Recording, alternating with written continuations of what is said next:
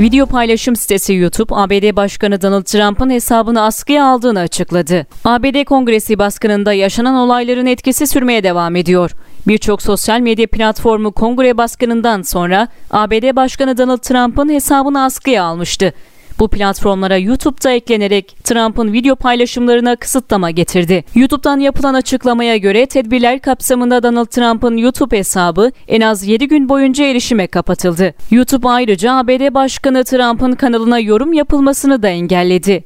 Donald Trump'ın YouTube hesabının 3 milyona yakın takipçisi bulunuyor. YouTube aldığı bu kararı 7 gün sonra tekrar gözden geçirerek hesabın askıya alınma sürecini tekrardan değerlendirecek.